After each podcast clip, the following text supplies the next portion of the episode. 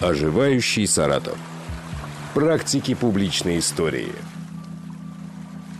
На «Серебряном дожде» мы периодически встречаемся для того, чтобы воскресить эпоху 60-х, 70-х, 80-х, поговорить немного о тех десятилетиях, которые сегодня кажутся далекими, и немного вспомнить, какой была жизнь в то время. Сегодня будем разговаривать о музыкальной культуре, о том, чем были дискотеки, как можно было туда попасть и что нужно было сделать для того, чтобы стать на дискотеке главным, ведущим дискотеки, директором дискотеки, а то, может быть, и вовсе диск-жокеем. Разговаривать об этом будем сегодня с директором Центра «Пионер» Алексей Колесников. У меня в гостях в студии сегодня. Алексей, добрый день. Привет. Диск-жокей, так это и называлось? Да, диск-жокей. Но мы не скакали на пластинках, как ты понимаешь, вот. Но называлось это именно так, отсюда и диджей, собственно говоря. Такое сокращение. Но тогда такого сокращения не было, и в лучшем случае это был ведущий дискотеки. Он такой диско-конферанс. Вот. А сами мы себя любили называть диск-жокей. Это что-то отечественное или это западное веяние? Знаешь, когда я пришел в дискотеку, до меня уже там, что называется, титаны отработали эту тему, и ко мне это пришло как наследство. Начало 80-х. Я полагаю, что чтобы дорасти до уровня ведущего дискотеки, нужно было, я не знаю, что нужно было, несколько раз продать душу. Только кому? Знаешь, дискотеки были разные. Были дискотеки, что называется, любительские, когда они устраивались по каким-то случаям, по праздникам. И это выглядело зайти на YouTube, какой-нибудь спортзал школы, там танцующие люди в мохеровых шарфах, в шапках. Вот. А были дискотеки, которые можно назвать профессиональными. Вот в СГУ вся самодеятельность, по сути дела, была профессиональной, особенно дискотека. Во-первых, она была высокотехнологичной. Там насыщение оборудованием и аппаратурой, зачастую самодельным, было феноменально. Ну, я полагаю, что вообще дискотека вот в ту пору – это в последнюю очередь момент технический, да? Ну, то есть что, у каждого дома магнитофона не было. Каждый не мог просто вынести в свой двор, да, и сделать, устроить какое-то массовое мероприятие. Ну, классическая дискотека – два магнитофона катушечных, какой-то усилитель и колонки. В случае с университетской дискотекой это несколько тонн аппаратуры, много аппаратуры уникальной, которая там была создана ребятами с физфака с помощью добытых на оборонных предприятиях деталей. Вот. Ну и нужно сказать, это вообще было предприятие, которое работало ежедневно. Ежедневно что-то там делалось, и только по выходным дискотека работала как дискотека, а подготовка к ней шла ежедневно. Там минимум 15 человек работали практически каждый день. И когда мы говорим о дискотеке, вот, ну, начало 80-х, нужно делить дискотеки событийные, это могло быть в каждой школе, на каком-нибудь предприятии, там, и дискотеки, которые постоянно действовали. То есть в отсутствии ночных клубов, вот этой жизни светской, дискотеки профессиональные, вот этот поток и желающих собирали на себя. Да, но это были места культовые в то время. Много ли их было? Ну, скажем, была дискотека, конечно, в университете, она была главная. Это не потому, что я такой уж апологет. Что это за площадка? Какой корпус? Как туда попасть? А столовая в студенческом городке, двухэтажная. Это одна наша площадка. Это Степана Разина между Московской и Большой Космической? Нет, Студгородок. В Студгородке внутри? В Студгородке там сейчас автосалон или что-то такое на горке. Прямо находится на фронте перед всеми общежитиями. Это была огромная столовая. Совсем далеко от центра города. Да, это огромная столовая, но там были общежития разных вузов. Такое сосредоточение. По сути, это даже удобно. Студентов, да. Вот. Такой шаговой доступности. И то кафе студенческое, которое было на Степана Разина, которое сейчас там превратилось во что-то другое. Которое как раз и пришло мне первым в голову. Да, это вот две резидентуры наших были. Там, где у нас были проложены кабели, и там можно было легко площадку запустить, что называется. Что нужно было сделать для того, чтобы вот в эти 15 счастливчиков, которые работают на дискотеке, попасть? Быть радиофизиком. Как говорилось в анекдоте, просто повезло, девчонки. Вот. А у каждого своя дорога была. Меня заметил на такой вот дискотеке, пока я еще в самом начале учился. Мы организовали такую событийную дискотеку. Проходил мимо Олег Чердаков, тогдашний директор дискотеки. Посмотрел, подошел, сказал, приходи. Ты? Да. Вот. Ну, и я пришел, и какое-то время я, ну, как и все, таскал оборудование, монтировал аппаратуру. Вот. Я начал писать тексты для программ. Там были такие информационные блоки. Вот. Я начал фотографировать и делать слайды, потому что тогда видеоряд, собственно говоря, разрешал с помощью проекторов. Угу. Вместо картинки муви были слайды. Вот. И стал потихонечку работать с микрофоном, как ведущий дискотеки. Так потихонечку-потихонечку я вырос в фигуру, которая стала директором. Я принял от Олега дискотеку. Ну, для этого еще нужно быть, знаешь как, нужно быть, ну, каким-то, скажем так, лидером, что ли, в своем коллективе. Потому что помимо того, в дискотеке выполняем каждый свою функцию, там, светооператор, звукооператор, ведущий, там, слайдооператор. После того, как все закончилось, нужно организовать, собрать оборудование, поймать какой-нибудь ночью автомобиль, типа почтовый, загрузить его, приехать, разгрузить. Ну, в общем, здесь нужно быть, как сказать, вождем. Сколько времени это восхождение заняло? Ну, где-то 1,5 года. Это стремительно. Да. Я всегда делал карьеру быстро.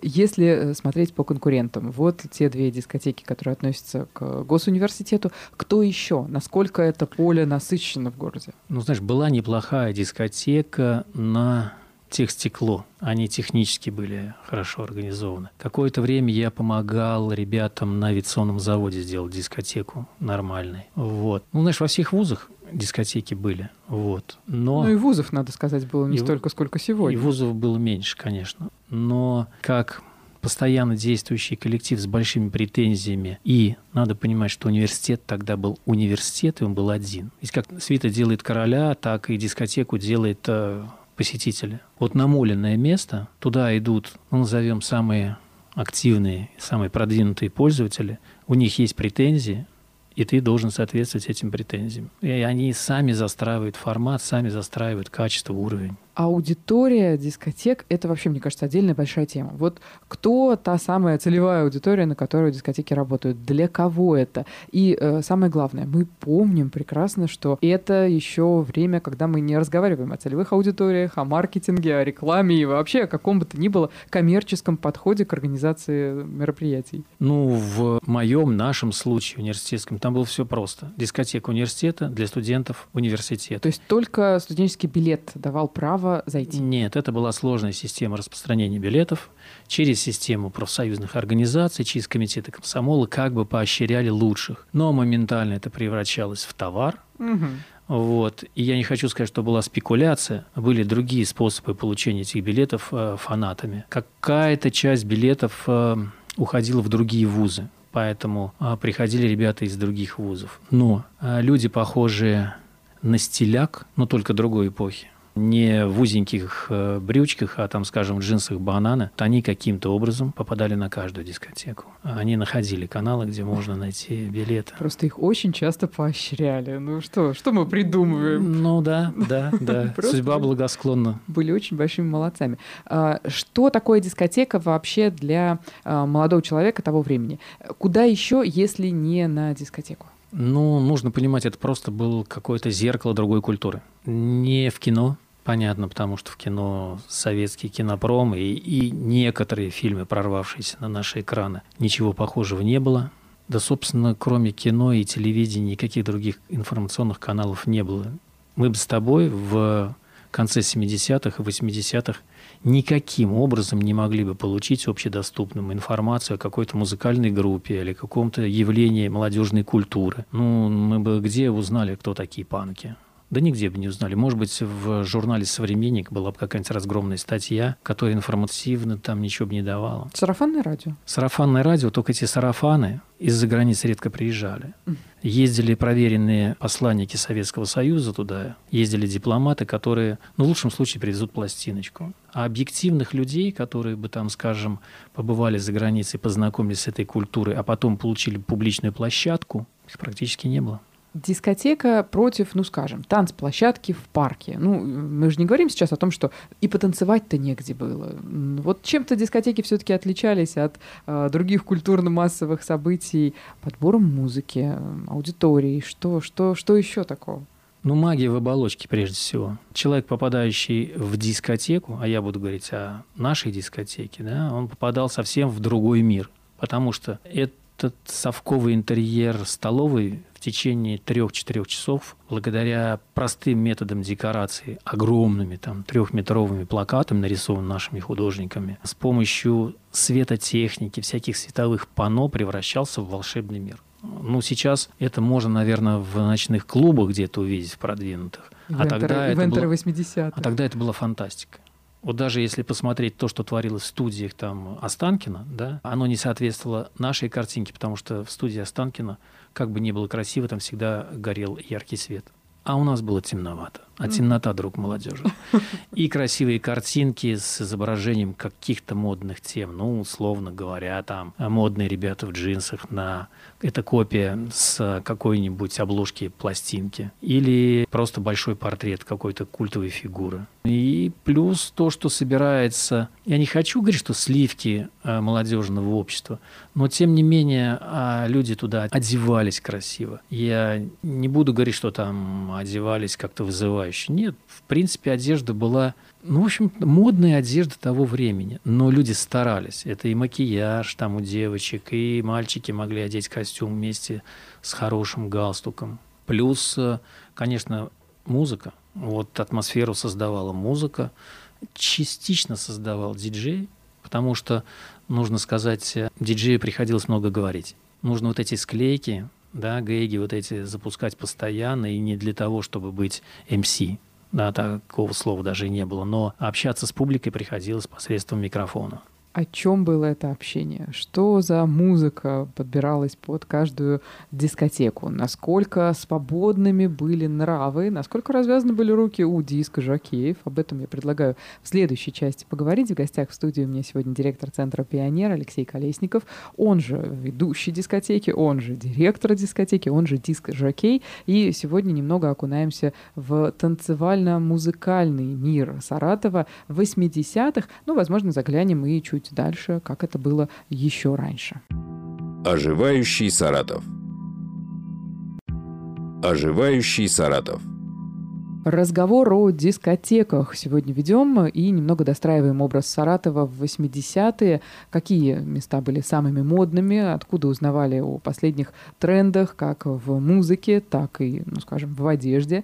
И как нужно было попадать на дискотеку. Сегодня об этом рассказывает нам директор Центра «Пионер» и ведущий дискотеки Алексей Колесников. Мы остановились на важном вопросе роли того самого ведущего диск-жокея, который, помимо того, что сводил, да, или он этого и не делал, но он брал на себя еще функцию информационную, правильно? Ну да. Это такой фронтмен дискотеки, который не только нажимает кнопку и включает музыку, но еще что-то вещает в микрофон. И от качества этого вещания складывалось впечатление, это как дискотека, как. Потому что необходимо быть авторитетным, необходимо быть компетентным, разговаривая о музыке, и нужно быть как бы на голову выше всех. Ты выдаешь информацию, ну, которая, во-первых, интересна, во-вторых, этой информацией потом гости дискотеки могли похвастаться уже в своем окружении. То есть это такое мини-радио, но на волнах радиостанций Советского Союза в 80-е ты бы этого не услышал никогда. Конечно. Ну и потом нужно понимать, если мы говорим о конце 70-х, а для меня это было начало 80-х, понятие цензуры, оно присутствовало. А вот дискотека – это как бы маленький такой островок, на который лукаво власти закрывали глаза. Ну что, ну неужели можно было все? Нет, всего нельзя было. Но поскольку мы были в пространстве, в котором ничего власть не понимала, песни на английском языке, все постоянно меняется, была многократная попытка создать списки разрешенных и запрещенных групп. Специалисты из разных ведомств обращались к кому? Они обращались ко мне. Ах, вот это что. Потому что филолог мог дать перевод, но смысловую нагрузку этого перевода, ну, мог дать только я, грубо говоря. Вообще это уже фантастическое количество свободы, когда можно просто слушать музыку на английском языке. Так-то, чтобы не разбираться и долго не усложнять весь этот процесс, можно просто запретить всю музыку на английском, и все, делов-то. Можно было бы, но этого не было никогда, даже в самые такие жесткие времена она прорывалась.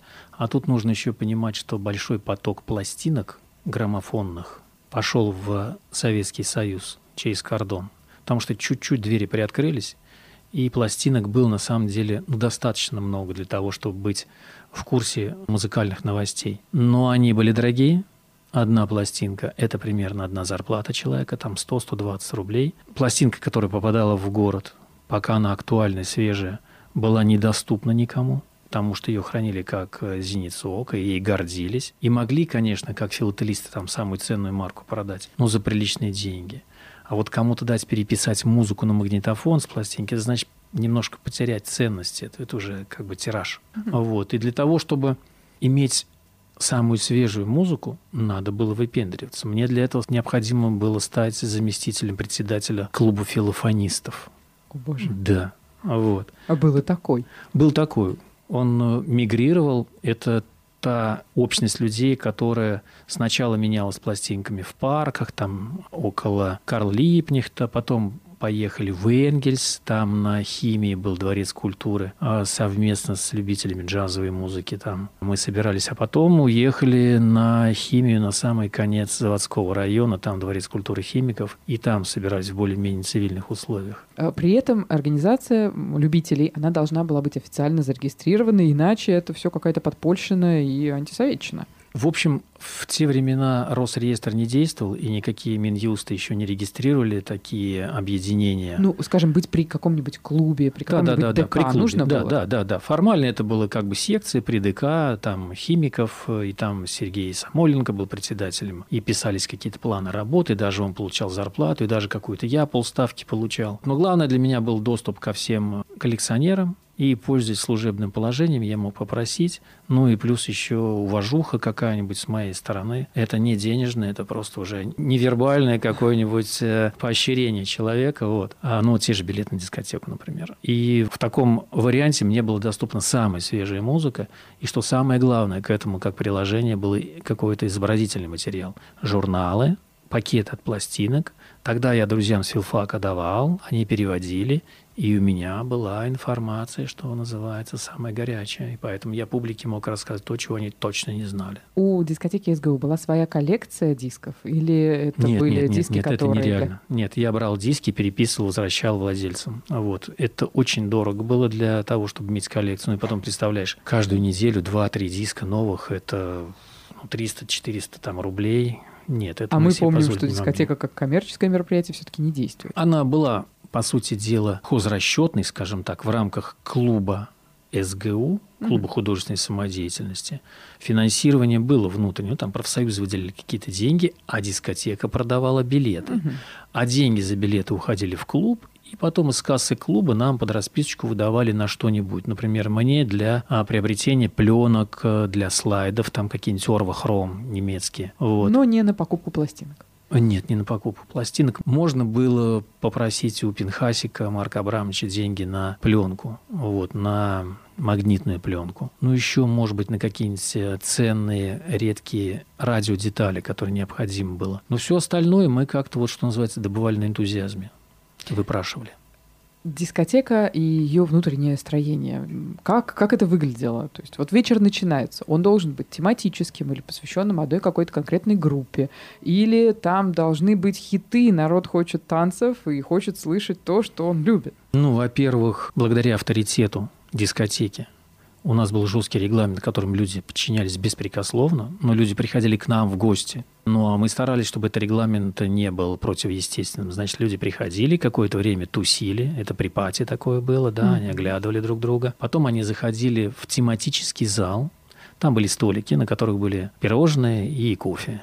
И народу предъявлялась какая-нибудь тематическая программа. Это верх совершенства наших слайдооператоров и звукооператоров. По 2 проектора на 1 экран, и таких экранов 3, и такой, знаешь, имитация муви. По сути дела, мы добивались почти движения картинок благодаря тому, что на микшерном пульте оператор мог выводить одну картинку на другую. Ну, в общем, это такая сложная технология, на сегодня кажущаяся смешной, но для того времени это завораживало. Ай-яй-яй. Ну и потом, что там, когда ты видишь размером 3x4 лицо кого-нибудь солистов группы Kiss, да, это вау.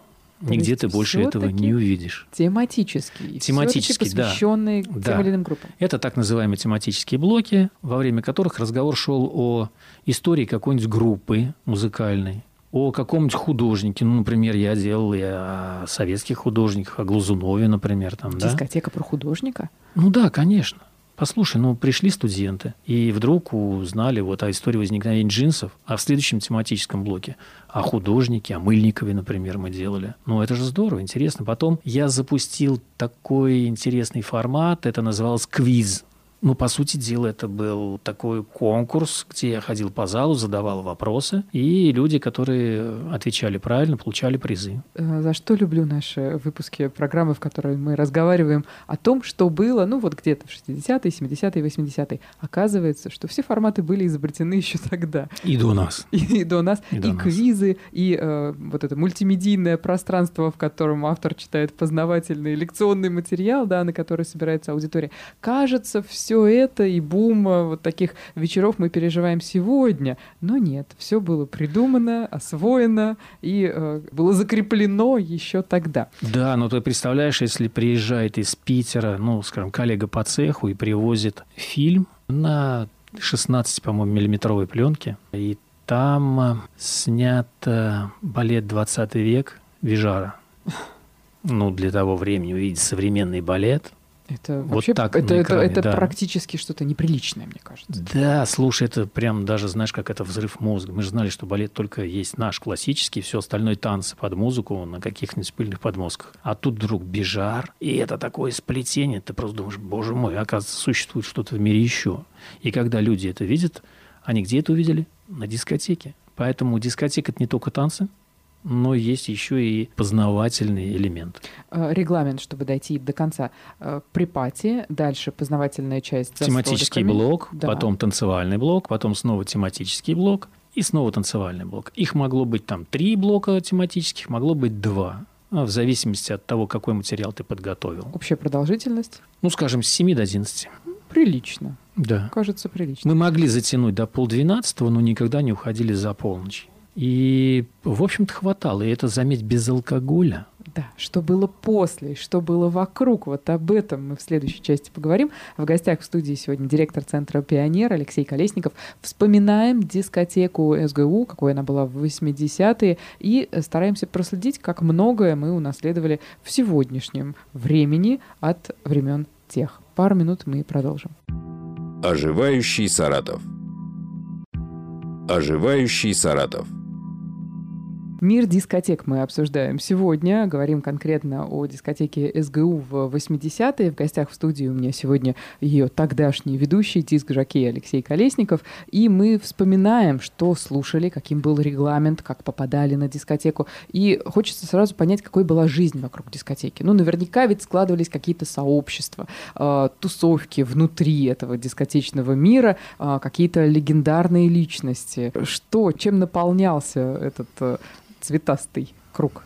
Ну, знаешь, если мы бы по аналогии пытались рассуждать, как, допустим, были рок-клубы в Питере, да, и там какое-то количество групп, они там тусовались на одной площадке, а в дискотечном движении Саратова такого, мне кажется, нет. Ну, и мне трудно судить, потому что мы же были на Олимпе, и мы были одни, и мы были самые крутые, мы были рок-звезды, и все остальное нас не касалось, потому что мы в таком отрыве были, что все остальное нам казалось... Это несправедливо, конечно, да, но все остальное нас не интересовало. У нас была дискотека университета, и, конечно, там кто-то из дискотеки университета уехал и организовал дискотеку там на СХИ в Рубине, да, но все равно это уже что-то, понимаешь, другое. Мы работали как будто бы, ну, на самом деле, в космосе, вот, и... Вся тусовка, которую мы наблюдали, она была вокруг нашей дискотеки.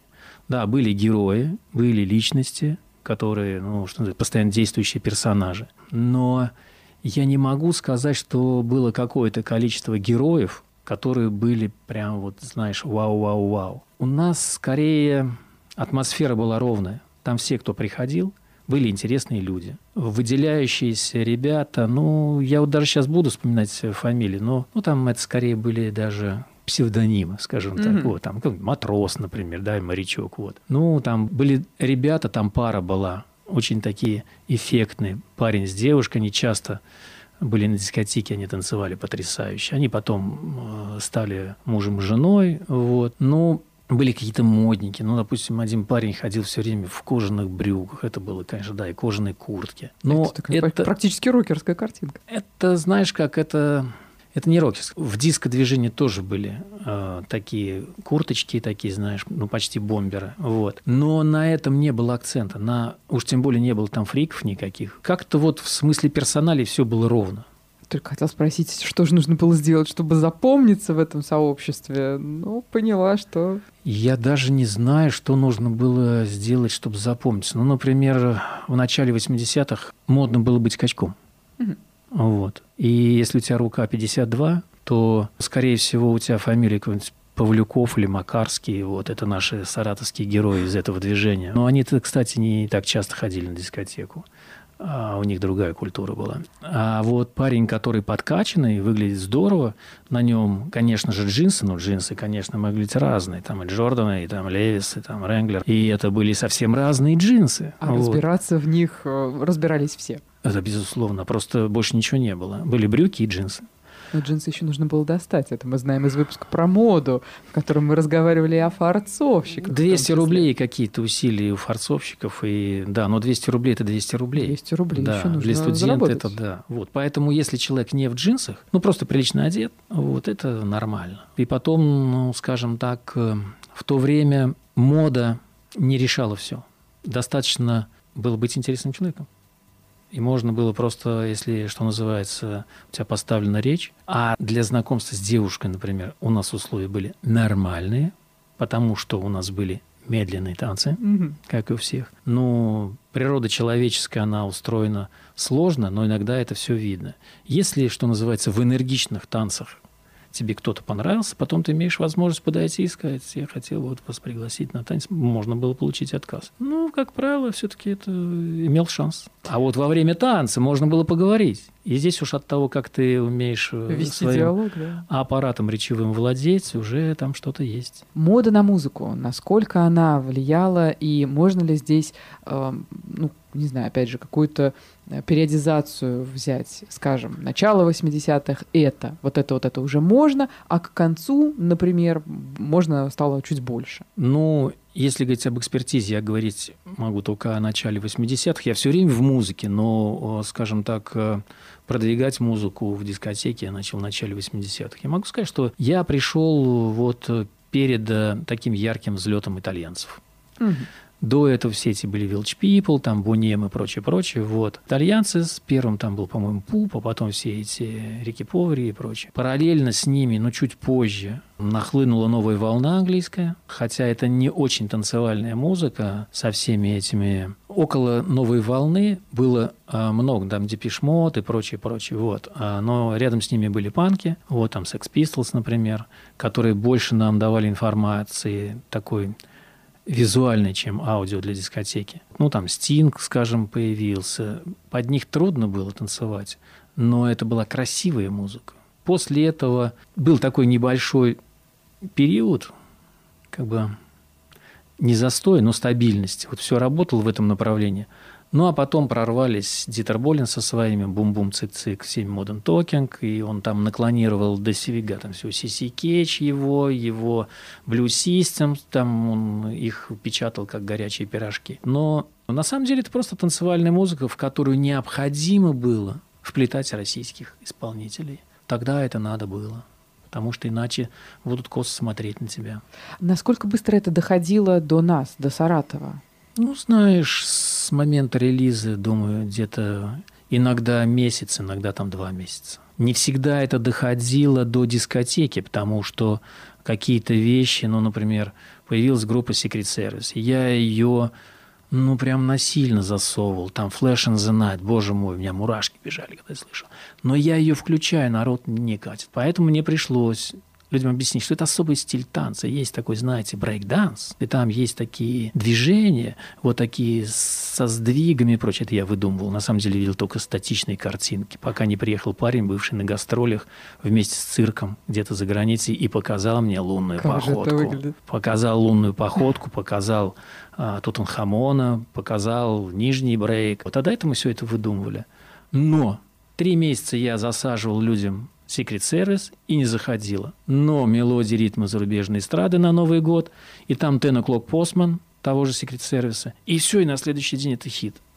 Я предположила, что не все заходило, потому что не все разрешалось, а здесь речь пошла о музыкальном восприятии аудитории. Но ведь не может же быть, чтобы совсем никаких препонов или сложных согласований. Цензурное какое-то давление все-таки присутствовало? Но было. Еще раз говорю, что тогда органы, которые отвечали за цензуру, были некомпетентны, и с ними всегда можно было лукавить. Если меня пытались выгнать из комсомола за то, что я включал музыку Майкла Джексона, а на слайдах показывал бодибилдеров, там главный Шварценеггер, вот, то когда доходило до разбирательства, мне нужно было немножко под другим углом подавать информацию. И то, что Шварценеггер – это ученик заочный нашего Власова атлета, и поэтому только он добился, мигрант из Австрии, успеха в Америке. А Майкл Джексон – это просто несчастное, там, скажем, дитя операций, и на что человек идет для того, чтобы продвинуться в шоу-бизнесе в Америке. Но иногда еще приходило лукавить, совсем жестко там изобретать и выдумывать о том, что Майкл Джексон гастролировал в Чили там, и как бы там почти подпольно продвигал идею единения пролетариата. Там, такую всякую ерунду наговоришь, и вроде бы как будто бы да. И вроде бы, а что, не так уж и страшно. А смысловой нагрузки в песнях там зарубежных групп было трудно уловить, потому что там и смысла-то зачастую нет. А то, как они выглядят, всегда можно было перевернуть и показать, что мы демонстрируем разлагающийся Запад, чтобы люди знали. При этом изнутри дискотеки это так не воспринималось. Да? Этого не нужно было рассказывать, скажем, диск-жокею во время тематической части. Да, но представь, там мой старший товарищ по дискотеке Олег Чердаков, он просто молился на группу Kiss. Этот фанатизм, его можно было видеть в тех же программах. Как можно объяснить, что группа Kiss, она прогрессивная, что она такая, со светлыми надеждами в будущее, там поет нам о каких страшных вещах, или Элис Купер спускается в ад. Все это ты рассказываешь, но это все прокатывало на том, что мало кому было до этого дела. Но когда припекало, приходилось какую-то идеологическую оболочку изобретать. Но нужно понимать, что это уже 80-е. Я думаю, что... Воздуха уже больше. В 50-х просто расстреляли. Отечественная музыка звучала? Что называется, по необходимости. Ты делаешь музыкальный танцевальный блок, и там Леонтьев, и Пугачева, светофор зеленый, а-ля улю, гони гусей. Или там Пугачева, там сейчас сама я к вам приду. Это было востребованным? Или это по необходимости, это необходимость опять чья? От аудитории запрос? Нет. Или просто какой-то процесс? Это для того, чтобы всегда можно сослаться. Мы включаем советскую музыку, мы нашей эстрадой пользуемся. А народу заходило, я тебе скажу, что народ так отчаянно долбился в танцы под Пугачёва, что просто туши свет. Дело, что такая попса, если ей переусердствовать, то у тебя имидж дискотеки бы начинал превращаться в сельские танцы. Я только хотела сказать, тут вопрос, наверное, чести для тех организаторов. Да, это как, держать, допустим, марку нужно было еще и в этом. Последние 10 лет, если в клубе мэшап без перерыва, то это мы понимаем, что это клуб не концептуальный. Это, конечно... Мы сегодня говорим о концептуальности дискотеки в 80-х в СГУ. В гостях в студии ее диск-жокей, директор дискотеки и директор Центра «Пионер» Алексей Колесников. Вспоминаем, стараясь немного перекинуть мостики в время сегодняшнее и понять, что же от того периода перешло к нам, что мы унаследовали и, может быть, как те дискотеки повлияли на наши вкусы сегодняшние. Продолжим буквально через несколько минут. Оживающий Саратов. Оживающий Саратов. Алексей Колесников, директор Центра «Пионер» и ведущий дискотеки СГУ. Сегодня в гостях в студии разговариваем о музыкальной, танцевальной и немножко светской жизни Саратова в 80-х. Немного стараемся перекинуть мостики в современность и понять, что же от того времени мы унаследовали в дне сегодняшнем. Это, как правило, является моим таким основным предметом изучения. Во-первых, уяснить, что за несколько десятилетий до нас жизнь была похожей, а во-вторых, понять, насколько то, что кажется нам сегодня новым, действительно имеет свои корни в том времени. Дискотека СГУ, Алексей, для вас закончилась с концом 80-х. Да. Было ли что-то, что унаследовало формат? Или 90-е были таким радикальным сменой всего, что и дискотеки ушли в историю? Глобально перестройка, появление видео, стране стало не очень безопасно на коллективных мероприятиях. Все это дискотеки как-то, на мой взгляд, придавило. Наверное, еще доступность какой-то просто аппаратуры, так-то потанцевать и дома да, можно. Да, и музыки. Вот. Но как-то вот мода на дискотеки, она пошла на убыль к концу 80-х. И в начале 90-х, вот в моем представлении, темные века для дискотек. И до самого начала нового формата – это ночных клубов. Дискотеки, если где-то и были, то это были уже подобие тех дискотек, которые были в конце 70-х, начале 80-х. Ну вот когда речь идет о дискотеках, да, например, сравнивая с культурой художественной, театральной, здесь мы можем говорить о преемственности поколений, ну и о том, что средний зритель, скажем, ходит в театр с детского возраста, ну и уж если театр ему полюбился, он имеет представление на протяжении нескольких десятилетий о театре. У дискотек аудитория очень сменяемая, ну то есть период, когда тебе интересна эта культура, он все-таки достаточно ограниченный в жизни человека. Получается, что эту новую аудиторию пришлось воспитывать и заново выращивать. Мы уже говорили, что дискотека того времени, 80-х, это синтетическое явление. Это и образовательное, и развлекательное, и познавательное явление, когда люди приходили и просто оказались в какой-то атмосфере. И у этого явления было свое время. Изменился мир, изменился и формат такого рода развлечения. Люди, которые были воспитаны в то время вот, дискотеками, культурой дискотек, для дискотечного времяпровождения у человека было отпущено немного времени. В то время уж особенно, скажем, там... Чтобы было не камильфо ходить на дискотеку, когда тебе, скажем, 30. 27 уже было не очень то. 30-летние там попадали... Ну, как сказать, это уже на какие-нибудь дискотеки, которые делались на Новый год на каком-нибудь заводе, в Дворце культуры. Да это уже было похоже, знаешь, как уже... кому за 30, а кому за 30 это уже пенсионеры. Ну, конечно, это уже так, знаешь, да. Побитые молью люди там пытаются имитировать молодость. Поэтому вот что из того времени перекочевало в сегодняшнюю жизнь, мне сказать трудно, потому что это были другие люди. Во многом наивные, во многом удивляющиеся. Ну, тому, что на сегодня кажется совершенно обыкновенные вещи, но это удивление было искренним. И люди еще, знаешь, как не вкусившие с древа, да, вот этого, да, они были, это, мне так сейчас кажется, чистые, наивные, и люди были добрые, потому что вот я уже обмолвился, что алкоголь это не надо было. Он продавался в кафе, но его никто не употреблял. Мало-мало кто, может быть, знаешь, какой-нибудь диковинный коктейль, «Кровавая Мэри».